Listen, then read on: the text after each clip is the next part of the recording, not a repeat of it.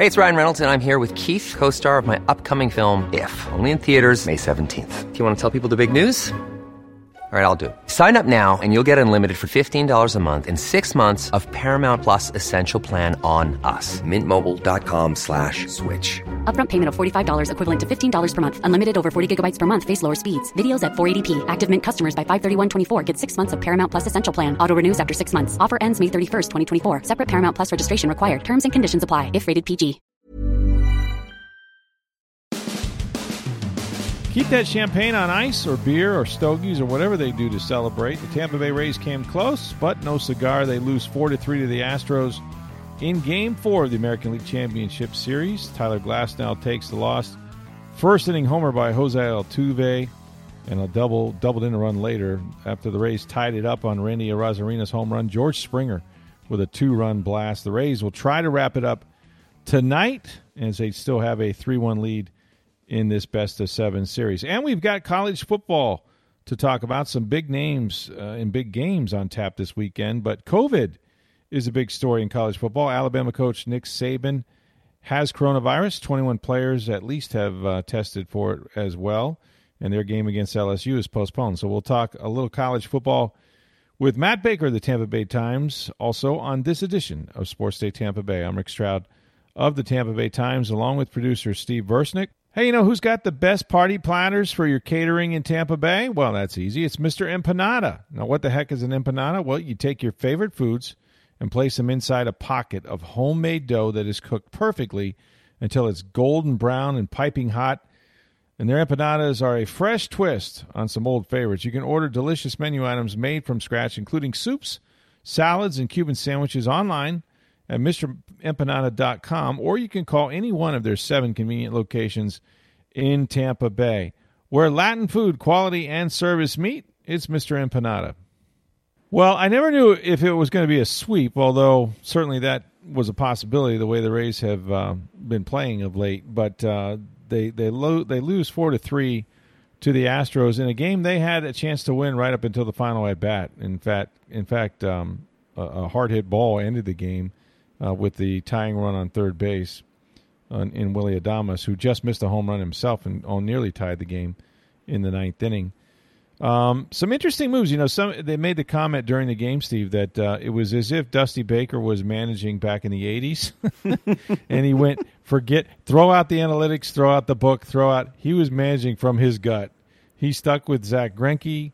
Uh, he had his closer up a couple times, didn't go to him and it nearly cost them. But you know what? It didn't, and the Astros get a win. They avoid the sweep, and you know, I, look. It's they still have a long ways to go. They'd have to win three more in a row, but at least they have a fighting chance anyway. And and this was a game that, you know, uh, the Tampa Bay Rays hung in there. They did what they usually do. They played good defense for the most part. They got decent pitching.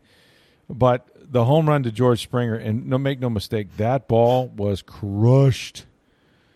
Well, Glasnow was getting behind on too many hitters. I mean, uh, was it You like bet. five of the first eleven? He went 2-0 counts on. You bet. Um, you know, I mean, And that he was did, a two-one pitch. Yeah, he did go six innings. Mm-hmm. You know, for um, you know that that was you know unheard of for this Rays team for a starter to go that long. But Mm-hmm. he was, and he even said in the post game, just you know, frustrated that he's getting behind on hitters, and that that really cost him. Um, uh, you know, I don't know if you should just walk Altuve in the first inning from now on. Why not? I mean, I mean, three geez. home runs of the four games in the first inning for him. It's incredible. It's like okay, we'll just give uh, mark them down with a run, and it's a whole two home run. Okay, good enough. Let's now we can start the game. Yeah, Every you- you game. start down 1-0, and then you know you're just spotting them a run. That's all. Uh, but that run was a you know that's not necessarily the difference tonight, but obviously it was a one run game that they lost tonight. But uh, you know, Glasnow y- y- you know he said he didn't have his breaking ball wasn't wasn't there today, so he was relying too much on the fastball, and that got him behind on hitters. So um, Yeah. you know when you don't have one of your pitches, that that does make it a little tougher. But um, yeah. you know, you just kept thinking, uh, you know, I, the Rays are the ultimate analytic team. So Dusty went old school and went the opposite way. You know, I didn't like the move in the ninth for him to not start Pressly at the start of the ninth. Right. Um, you know, I think I want to bring my closer in on with a you know nobody on clean. Uh, you know, I know he's trying to squeeze another batter or two out of Javier, but you know Pressly was already up and warming a couple times, so you know it might as well throw him at that point. Yeah. You know, you're not. What are you saving him for tomorrow? Uh, Right. You know, and, and it almost cost him. I mean, you know, Wendle scored the walk scored, and then you know, um, you know, Damas's home run and Tsutsugo, you know, put it put a drive into it, but it was you know caught by the right fielder there to end the game. But you know, but if you're if you're Dusty Baker, you know, you've tried everything else, you might as well try something different.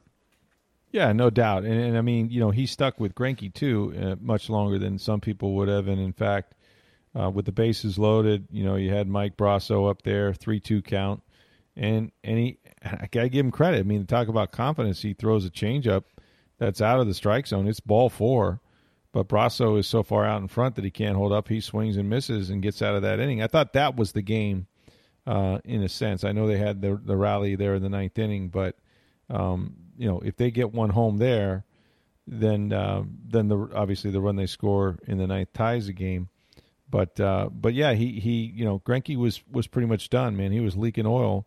Doesn't throw that hard anymore to begin with, but man, he's he's just got a great mix of off speed and and location, you know, and uh, he pitched very very well. And and you know, like a couple years ago, he'd have been throwing 97. Instead, he was throwing about 87. I think that And stopped a string of ten straight games where he didn't get a win in the postseason. Is that right? Wow, wow. I wasn't aware of that. Yeah, I, th- I, saw, I think I saw that tweet. I can't remember who tweeted it, but Yeah, you know, that's for, a great one. for a guy when you think of Greinke, you wouldn't think that that he could go ten straight starts in a postseason and not have a win. No, no, because he's played for a lot of really good baseball teams and has been a big part of them too. Um, you know, I don't. you- had a stat uh, a little while ago. I mean, about Randy Arozarena. I don't think I've ever seen anything like this. Uh, a couple of years ago, I'm trying to think of his name, and they mentioned it during the broadcast. You probably would know. The Mets' uh, second baseman um, through the National League uh, playoff series against the Cubs, and then on into the World Series. I think you know hit like six home runs or something in in eight days or six days or something like that. But Yeah, I'm trying. That- the name's drawn a blank, but yeah, there just hasn't been there just hasn't been that many guys that hot with the long ball in particular. I mean, you know, he uh, you know he picked on a hanging curve and and just launched one. And you know when they tie the game right there, it's two nothing. They tie the game. I really thought that they were going to finish him off. You know, you really get the sense that look, there's just it's just their time, and it, and it may well still be. There's a little more pressure on them. I mean, I think every game you don't close it out, you start to feel more. Um, but let's be honest, if if somehow Houston is able to win four straight games after being down 3-0, that would be a bigger collapse than what the Lightning did, losing to Columbus in four straight. Um, I don't anticipate that happening, but um, you know they have a lot of pride over there, and and for Altuve, who has been wearing the goat horns now for a couple games because of his plays, you know, in the field and, and bad throws and whatnot, that had to be a, a big redemption for him tonight. You know, to or on well as we do this podcast, it was tonight, but last night um, to to to have driven in you know a couple of runs and then you know with the home run and I'm with you. If I see him come up in the first inning, I'm putting up four fingers. I'm doing the Tom Brady, you know, like I'm just Yep. four. well, Daniel Come on. Murphy's the second baseman we were thinking of on the Mets. There you go, Daniel Murphy. Uh, yeah, six straight hot, games, he had a home run. Yeah, But Araza, Incredible. Arozarena tonight set the rookie record for most total bases in a single postseason. Now Hmm. has 43 of, or uh, I'm sorry, 39 of them and 43 at bats. And Yuli Hmm. Gurriel is now the second place. He was first. He had 36, so he's passed him by three. Gurriel took 69 at bats to do that. goodness. Arozarena passed him 20, what, six at bats? Actually, 27 or 8 at bats because it was earlier in the game Wow. you know sooner and he passed them and you know that list of rookies you know total bases in single postseason chipper jones evan longoria miguel cabrera dustin pedroia cody Mm. bellinger derek jeter and hideki matsui those are the top what seven or eight yeah. and he's now passed them all and you know you've got at least three more games to play at Right. worst case then for the a World. Series. yeah and maybe more but at least three games you're guaranteed still to play in this postseason so um, he's just crushing the ball Well, one thing they could have done had they won the game was gotten a little more rest because it, we know that at least that you know the NLCS with the Dodgers Mm-hmm. and Well, the World Um, Series isn't going to start till Tuesday, so yeah, You know, but they they you know- could have they could have wrapped it up and I mean that Mm-hmm. that game is going to that, that series is going to go on a little. Boy, by the way, nice first inning for the Dodgers, man. Wow. Down down 2-0. You think you guys are a little underachieving? Okay, there, there's 11 runs in the first. I mean, 11 runs. I don't think I've seen 11 runs in the first in uh, forever. A grand slam. Um, there was a Oh, three-run home run. it was it was crazy.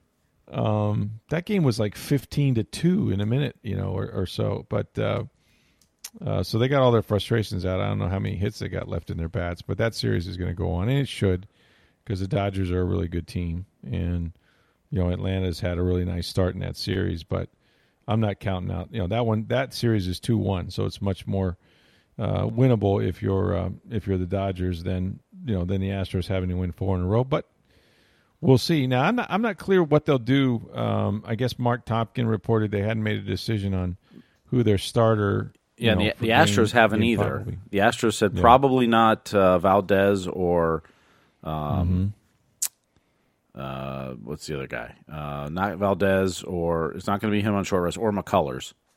Right. So not sure what they're going to do either. I'm assuming the Ray. I mean, you could go Blake Snell on short rest. Although I don't know if I do that. I mean, you've got a three. I don't think they will. Yeah, I don't think they will. I think you're more likely both d- him and Charlie Morton on full days rest if you need to keep playing. Yeah, I think I think more than likely you would do a probably an opener and then maybe Josh Fleming's the next guy in, or maybe you know a couple Mm-hmm. relievers before you get to Fleming. Yeah. Uh, maybe McClanahan gets some time in there. Um, Mm-hmm. You know, the good thing. You know, look, uh, you, you lost this game. You're down three to one. You're still in control of the series, but you didn't use any of your A bullpen tonight.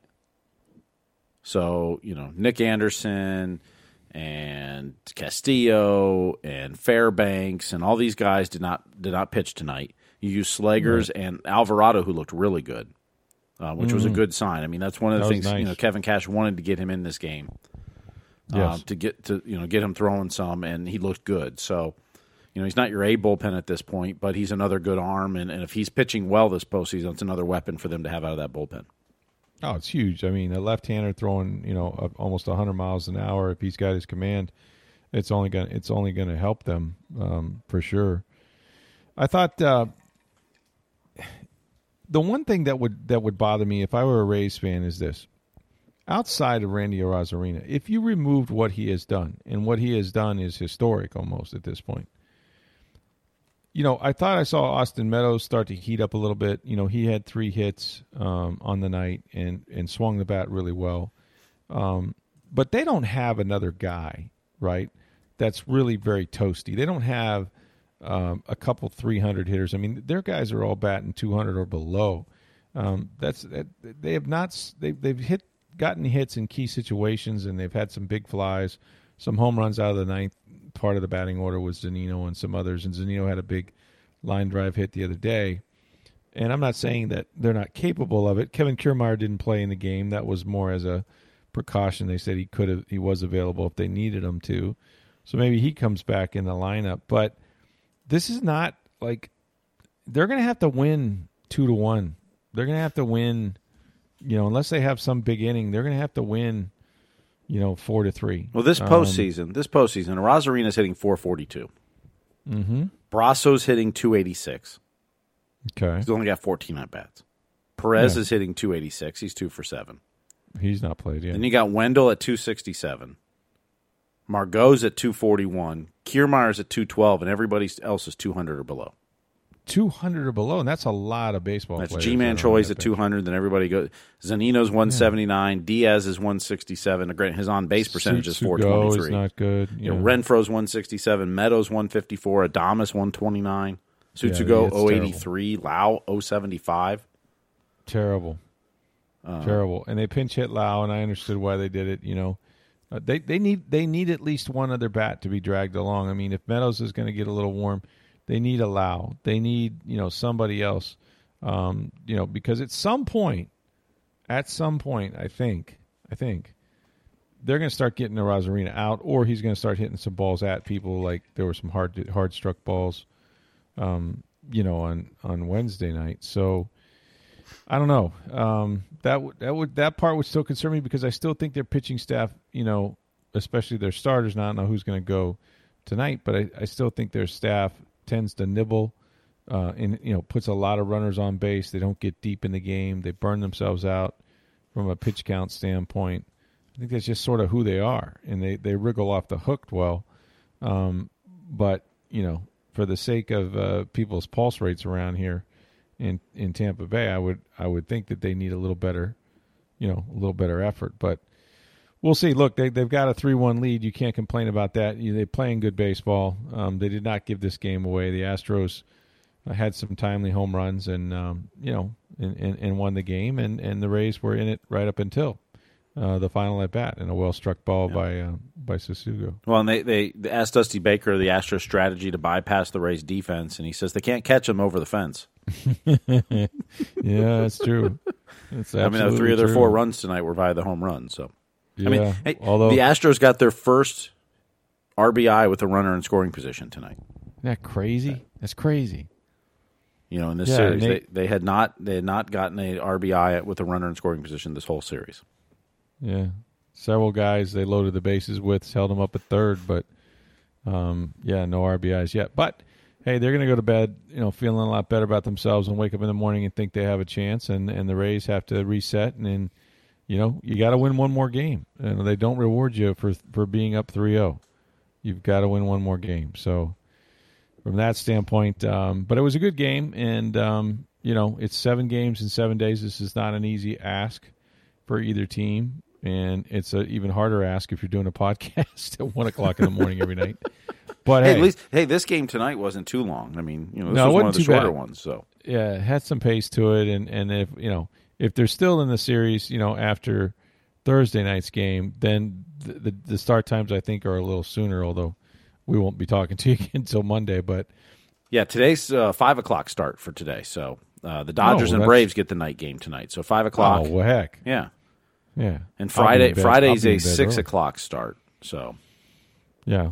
Well, I don't I don't care as much about Friday because I don't I, you know not up you know doing what I normally do. Um, although I will be doing soccer with the kids in the Saturday mornings, but um, yeah, I, I, like it a little bit earlier than than the 8.30, 8 o'clock, you know, type starts, especially with some of these games going well over three hours. Um, you know, so so that that part is tough. We've also got a uh, little Buccaneer news. You know, they were back at practice on Wednesday. This is a bad development, in my opinion. Um, Carlton Davis is hurt. Carlton Davis did not practice. We saw him. They were indoors, and we saw him outside with with the the trainer Bobby Slater, which is never a good place to be. And you couldn't really tell what they were doing. You know, some some some field grass drills or whatever. You know, running around a little bit.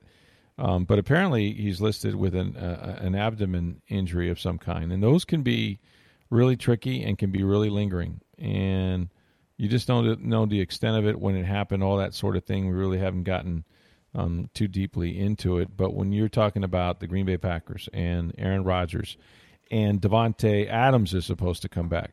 Losing Carlton Davis, your best cover corner, the guy with three interceptions, is not the way you want to go. Now they they can always, you know, put Jamel Dean on one side, Sean Murphy Bunting, who's been a little nicked up on the other side. Um, you know, you can move down your safety Antoine Winfield into the slot. Uh, so they, they have some they have some options right now. You wouldn't want to get anybody else hurt, but um, well, you have options, but, but that's your best corner, and you're going against Aaron Rodgers. I mean, yeah, yeah.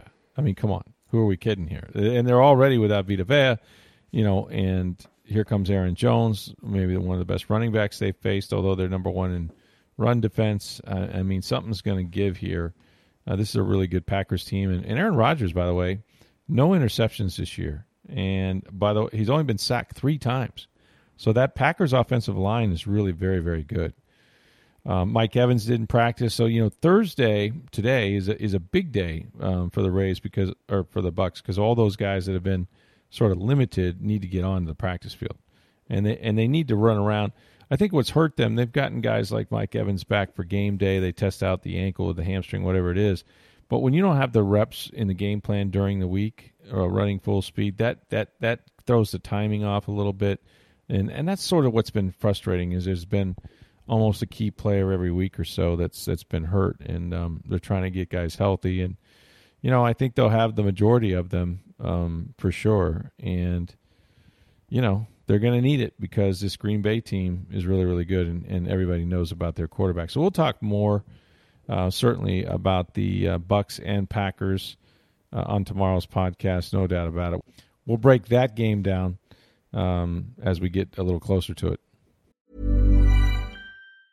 Hey, it's Ryan Reynolds, and I'm here with Keith, co star of my upcoming film, If, only in theaters, May 17th. Do you want to tell people the big news? All right, I'll do. Sign up now and you'll get unlimited for $15 a month in six months of Paramount Plus Essential Plan on us. Mintmobile.com slash switch. Upfront payment of $45 equivalent to $15 per month. Unlimited over 40 gigabytes per month. Face lower speeds. Videos at 480p. Active Mint customers by 531.24 get six months of Paramount Plus Essential Plan. Auto renews after six months. Offer ends May 31st, 2024. Separate Paramount Plus registration required. Terms and conditions apply if rated PG.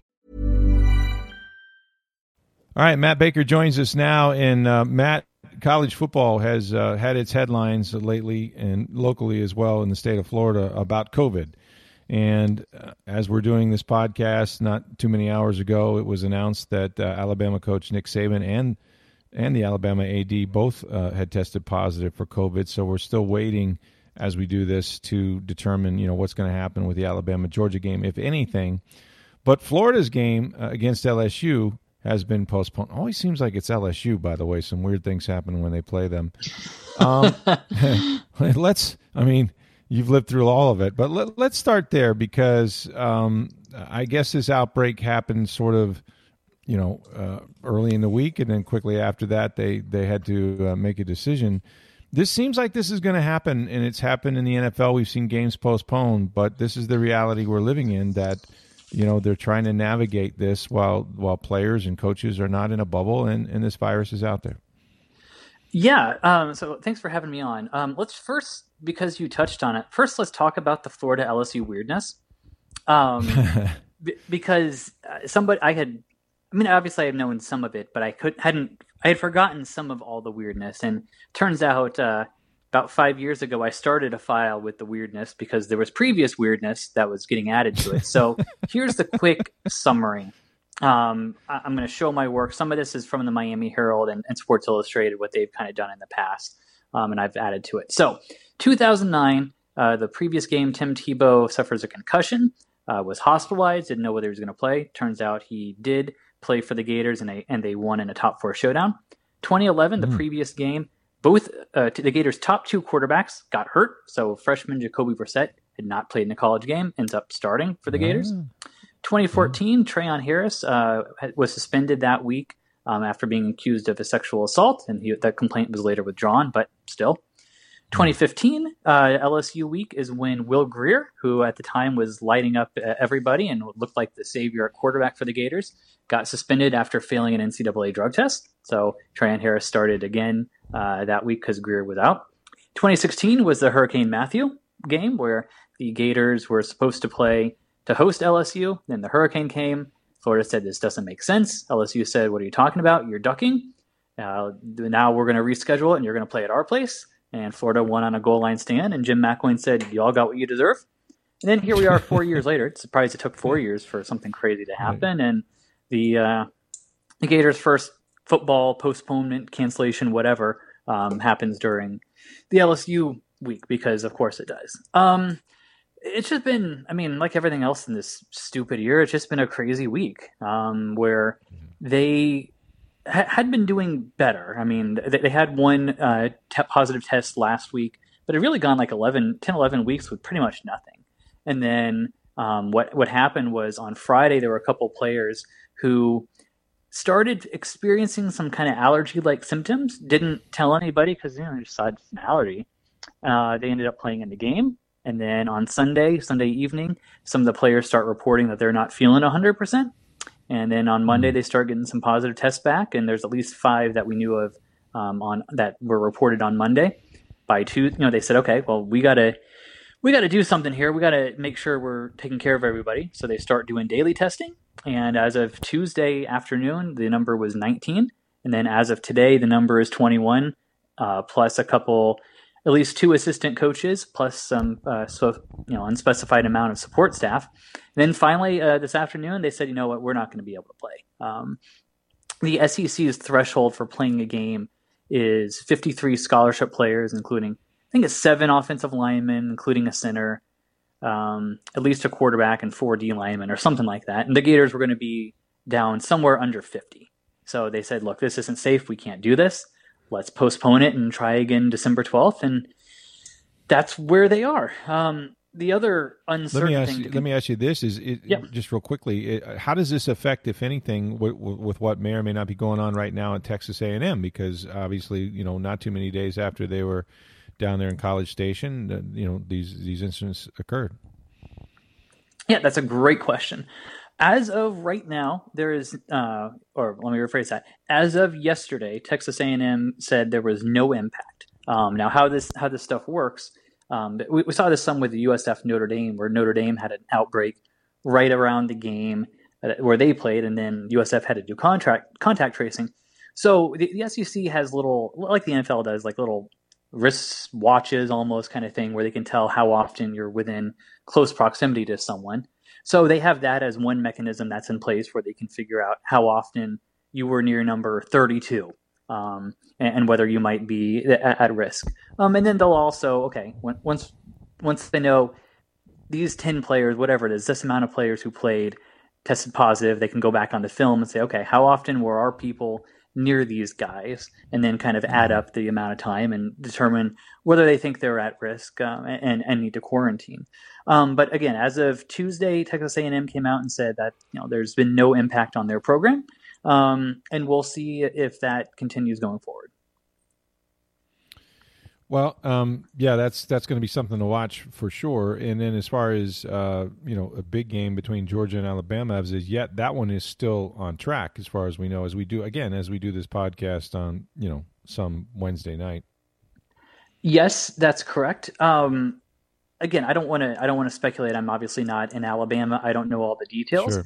But what I do know is that I mean, Saban is obviously Saban's the, the king of the sport, but he is not the first coach that has tested positive for for COVID nineteen. Um, you know, Mike Norvell obviously did it down here a couple weeks ago, and right. they didn't have an enormous outbreak. Um, they were able to to play that week, and uh, you know, obviously they haven't missed a game yet so far. Knock on wood for the Noles. Um, so coaches have gotten smart. I mean, they know what's going on here. Like it's not like this snuck up on anybody. Um, so they've had situations and protocols in place where, a, if I get sick, if I get you know if I get a positive test, here's what our succession plan is going to be basically. And then also right. because this is a possibility, here's how we're going to conduct things in a manner where hopefully I'm not exposing myself to other people because you I mean you know how, how paranoid coaches are they don't want anybody to get it let alone their entire staff where then it's gas having to come in and coach or something like that so you know i'm, I'm sure Saban has thought about things and conducted himself in a manner where it's not you know probably not going to have to, to, to wipe out the entire staff um, or a whole chunk of the team based on contact tracing do we know who would take over for Saban? And let's just look at this Georgia Alabama game because, um, it, like I said, it's a marquee game in the SEC, no doubt about it. It looks like the fighting Todd Monkens may have settled on a quarterback. Yeah, um, I mean, we'll kind of we'll see. I think that the plan would be for Steve Sarkisian to be the interim coach at Alabama while Saban's out. Um, obviously, he was the head coach at USC and, and Washington. Um, very, mm-hmm. you know, he, he's he's knows what to do. He, he's no dummy. So that would be, uh, you know, my understanding is that's the plan for Bama. Um, and then we'll kind of see. Uh, you're right. It looks like uh, Georgia might have a, a, a quarterback. Um, it's not the way that I think anybody expected. Um, I think everybody, myself included, first thought it was going to be Jamie Newman, the grad transfer from mm-hmm. Wake Forest, who opted out. And then um, you look at uh, the the five star um, transfer they had from uh, USC and uh, JT Daniels, and and now you know Stetson Bennett uh, is is coming in and has played pretty darn well here the last couple weeks, and kind of kind of Jake Fromming it, I think, in some ways where. He's not the guy that people expected, not the biggest name, mm-hmm. um, but you know what? He's getting the job done, and we'll see what he's able to do with this, uh, you know, potentially in, in this game, and hopefully, and then going forward the rest of the year as well. Getting back to Florida, they may not play this week. Obviously, they're not going to play this week, but uh, uh, they'll have more chance to look at the film of their defense, which has not been good. Over you know what is it, hundred points in the first three games? That's like never happened since they started playing football in 1908 at the University of Florida. Um, you know, just just listen to uh, Dan Mullen made it uh, alternately sound like we, there's nothing really no problem here. To well, we're going to take a close look at it uh, look, I don't I don't know if he's into you know, firing defensive coordinators like Todd Grantham during the season, but but clearly, um, as good as A and M is, and, and they are very good offensively. They also are the same team that scored 17 against Vanderbilt, so I find it hard to believe that Florida doesn't have as good of players. So, so what do you think is ultimately going to happen with uh, with that Florida defense in Mullen? You know, there's an alternate universe out there somewhere, Rick, where in the Tampa Bay Times and, and, and Saturday's E edition and on TampaBay.com, where you could have read a really interesting, I hope, uh, examination of what the heck is going on with the Gators defense. Uh, it's in yes, a Word indeed. document somewhere here, but um, maybe we'll get to dust that off at some point. you know how saving it, it for a, is, uh, for an actual game. it, you know, it would have been been nice, but um, yeah, that, that that's one of those things that goes into to, uh, the the cloud up in the sky, never to be heard from again. Um, Give us the highlights. there, there's a bunch of theories as to why the Gators defense stinks. Um, some of it is offenses as a whole are ahead of defenses right now. Um, that's true across college football, certainly in the SEC, um, for a bunch of different reasons.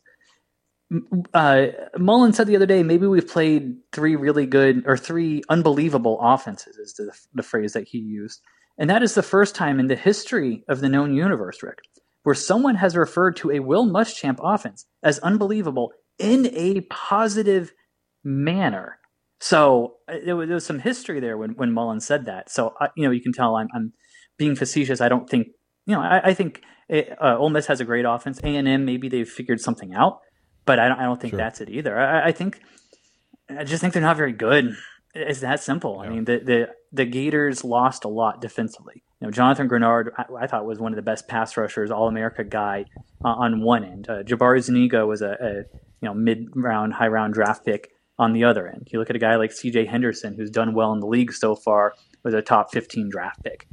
You lose David Reese, who was the heart and soul of that defense for the last couple of years at linebacker. That's something that you can't overstate either. And then you factor in all the other stuff, the, the lack of uh, practice time tackling, and then the fact that offenses are doing so well, and on and on and on. And, and, and the fact that they've been banged up, you know, Kyree Campbell, the defensive tackle, hasn't played for uh, whatever reason. Um, so you add all that stuff up, and you get a defense that, by the Gator standard, has been historically bad. Um, again, we won't have a chance to see how they do this week, but I don't know what they're going to how they're going to fix it anytime soon. I, I think there's a lot of issues there where I mean it's not talent because they've got you know plenty. If you believe the stars, and I do to a large degree, they've got plenty of stars there. It's just a matter of it's not coming together because of scheme or something else, and I haven't quite put my finger on it. You know, I was looking forward uh, and watched a good portion of uh, the Miami Clemson game. D'Eriq King did not did not play that great, uh, to say the least. But it, I thought that game would be a little more competitive uh, in the end than it eventually was. Miami now is going to come back to earth a little bit and and, and uh, play Pitt. So, what did we learn about the Hurricanes and um, you know their their first real, I, I guess you would say, shot at, at at maybe being competitive against Clemson? We learned they're not there yet. I, I, think it's that simple. Um, I think mm-hmm. when you comp- you know, if you use me- Clemson as a measuring stick, the way they've been the last few years, you know, in 2015, Cle- uh, Miami lost 58 to nothing at home. In 2017, mm-hmm. they lost 38 to three in Charlotte in the ACC title game. This one at least was a little more competitive. No, it, it was mm-hmm. not close. And, and if the standard is for Miami to be winning championships and beating Clemson, they are not there. They are not particularly close, but I think they are closer. Um, mm-hmm. And you look at they just have some big holes. I mean, they've upgraded talent and they're they're moving in the right direction, I think, but they don't have enough dudes on the offensive line. Um, they don't have enough playmakers at, at, wide receiver, which is kind of stunning when you think about all the really good athletes in the state. But they, they don't have enough just dudes uh, out there to, to spread the field and to, to challenge uh, Clemson's really good secondary and, what have you. So that's the biggest thing that I think I kind of took away from it is they, they just got to get more dudes. They're they're moving in the right direction, but they're not there yet. No doubt, it was definitely an improvement over what they've shown against Clemson over the last couple of years. Uh, Florida State is going to play uh, what is now a ranked, uh, pretty highly ranked North Carolina team. Uh, Mike Norvell, how is his team trending after uh, a couple weeks ago? Of course, with just that awful performance at Miami. I think I think they're moving in the right direction too. Um, you know, Norvell was asked in, in kind of different ways about uh, the Notre Dame loss being a kind of moral victory, and he's like, "Look, we're we're Florida State. We don't believe in moral victories," and I give him credit for that. But mm-hmm. at the same time, you look at how mediocre to bad this program has been the last few years, and yeah, I think it was a moral victory of sorts for them to at least not get the doors blown off them um, against a, a, very good, you know, top five, top ten Notre Dame team. Um, their defense is still not good. Like again, I'm not going to blow sunshine here. Their defense is not right. good. It needs a lot of work. Um, if Florida and Florida State were to play this year, uh, they might they might teams might combine for hundred. Um, just given how bad the defenses have been at times, so th- there's still major holes there. Um, and then you look at offense. Maybe maybe they found their quarterback in Jordan Travis. I'm still not mm. sold yet because I'm still not sold on his ability to pass. Um, he's a very good runner, very good uh, with the ball in his hands, but I'm still not sh- sure if he's the right kind of just a great passer yet. I, I want to see more information. Um, but he took a step forward, and the, the, the Noles at least looked better. Um, what's really interesting to me about this North Carolina matchup uh, with, with the, the, Tar Heels coming to town, obviously, first of all, Mack Brown, who has has North Carolina in the top five again, which is was crazy. But also, this is you know, and I wrote about this on, on TampaBay.com this is one of the quarterbacks who got away from FSU. Um, again, somewhere out there, there's an alternate universe where yep. uh, Walt Bell, the offensive coordinator for FSU under Willie Taggart in, in, the 2018 season, doesn't get pushed out slash take the UMass job. In that case, Sam Howell, when he was a, a recruit in North Carolina, he really liked Walt Bell. They got along well. He was uh, the, the, primary recruiter. So instead of uh, Sam Howell going to his home state Tar Heels, the four-star top 100 national recruit, stays at uh, you know keeps his long commitment to Florida State, and then FSU has a quarterback at the future under Willie Taggart instead of not signing one. And then maybe mm. things go differently in 2019, and maybe Taggart's still the coach, and maybe the Noles are are making a lot of progress under a really talented quarterback. Um, instead, yeah. Sam Howell's going to be coming in one of the top offenses in the country and a top five team trying to kick the Noles' tail on Saturday. Mack Brown has done a terrific job and, and I'm a big Mack Brown fan. I, am happy for him, and of course, North Carolina has has it going. You know, uh, Jeff Scott knew he had some work to do at USF, uh, but at the East Carolina game, I, I, looked at the schedule and said, okay, this is one they should get. They're at home. They had some fans. It was homecoming. Eh, yeah, not so good for uh, for Jeff Scott. Um, I think the quarterback maybe they've settled on on McCloud a little bit. I mean, maybe they they made some progress there. But this is a this is a bigger job, perhaps, and and I'll throw in like everybody's dealing with COVID, new staff, and all of that. Uh, that that was a that was a humbling loss to East Carolina. Yeah, because East Carolina is not good.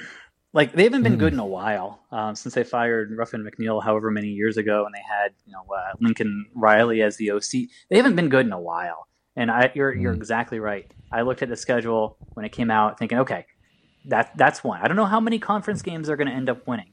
But if there's one, that's yeah. it. And you look at the schedule yeah. the rest of the way. Temple's not great, but they're not bad either. Tulsa right. has. I'm not sure what to make of them. I'm not buying the Golden Hurricane yet, but they did mm-hmm. beat UCF and they hung with Oklahoma State, so maybe they're going to be pretty decent. Memphis, I still yeah. think is good. Houston, I think is pretty good. Navy's been a mess, but by the end of well, by November, maybe Navy has figured it out and then and then UCF at, at, the end, and I guess potentially the FAU makeup game as well. But you look at that, I don't see a win there. I mean, who, who, the heck knows that this this year is so unpredictable? But but just looking at it where we are right now, I don't see a win there. Um, mm. And I don't blame that entirely on Jeff Scott because he inherited a situation that wasn't good, and then obviously the circumstances of this godforsaken yeah. year have not helped. But I think that's just the reality of where they are. It's a long I, knew it was a rebuilding job and a long haul. I think we learned so far through their first couple of games, it's an even longer uh, road back than I thought. Godforsaken year is a good way to put 2020. And college football, for as much as we're in the South and we watch, obviously the SEC, which seems to be king, and then and then the ACC, uh, you know, in, in our state as well. It doesn't seem like college football to me, Matt, until the Big Ten gets going next week. I miss, Mich- I miss Michigan, Ohio State, Iowa. You know all those all those teams. Wisconsin, my wife's alma mater, of course. So we're we're just t minus one week away. How do you think uh, those teams will be perceived? Will it be instant recognition that yep, Ohio State is really one of the best teams in the country, bar bar very few? Um, and and and how much does college football need the Big Ten right now?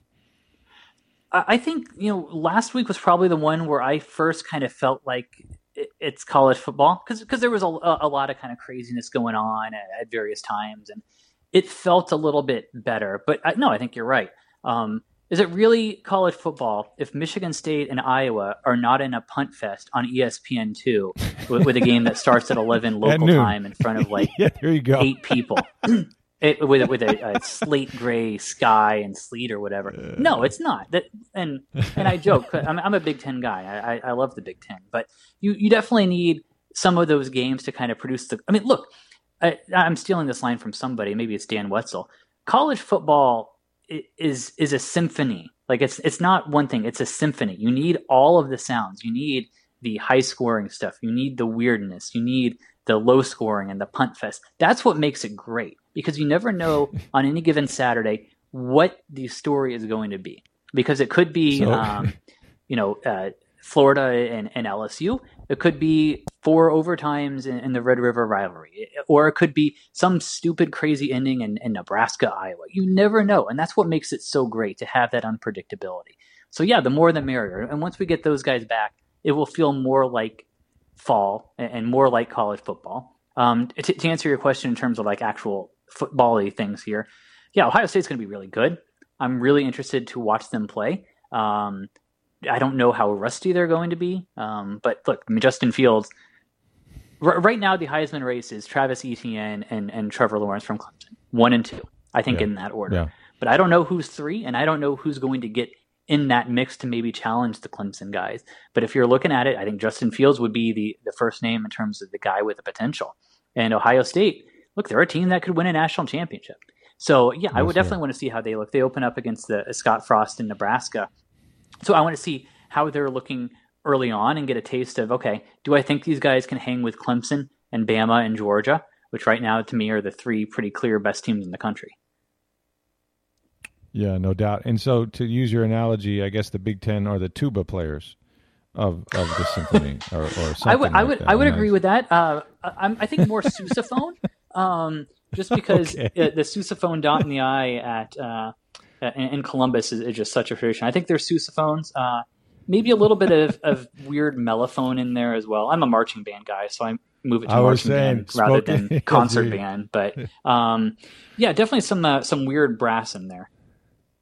Spoken like a guy that knows his marching bands, and he does, and he knows his college football too. He's Matt Baker. You can read him in the Tampa Bay Times and on TampaBay.com about uh, .com about all the craziness that's going on in college football, on and off the field, as the case may be. Thanks, Matt. We appreciate it. Sure. Thanks, Rick. All right, my thanks to Matt Baker. Always good to talk to him. Game five of the American League Championship Series is today, and that one's at uh, five o'clock. So Make sure you make a uh, notation of that. And hey, folks, uh, if you're looking for a party platter, maybe you know entertaining some guests for that Game Five of the Rays in the American League Championship Series, call Mister Empanada.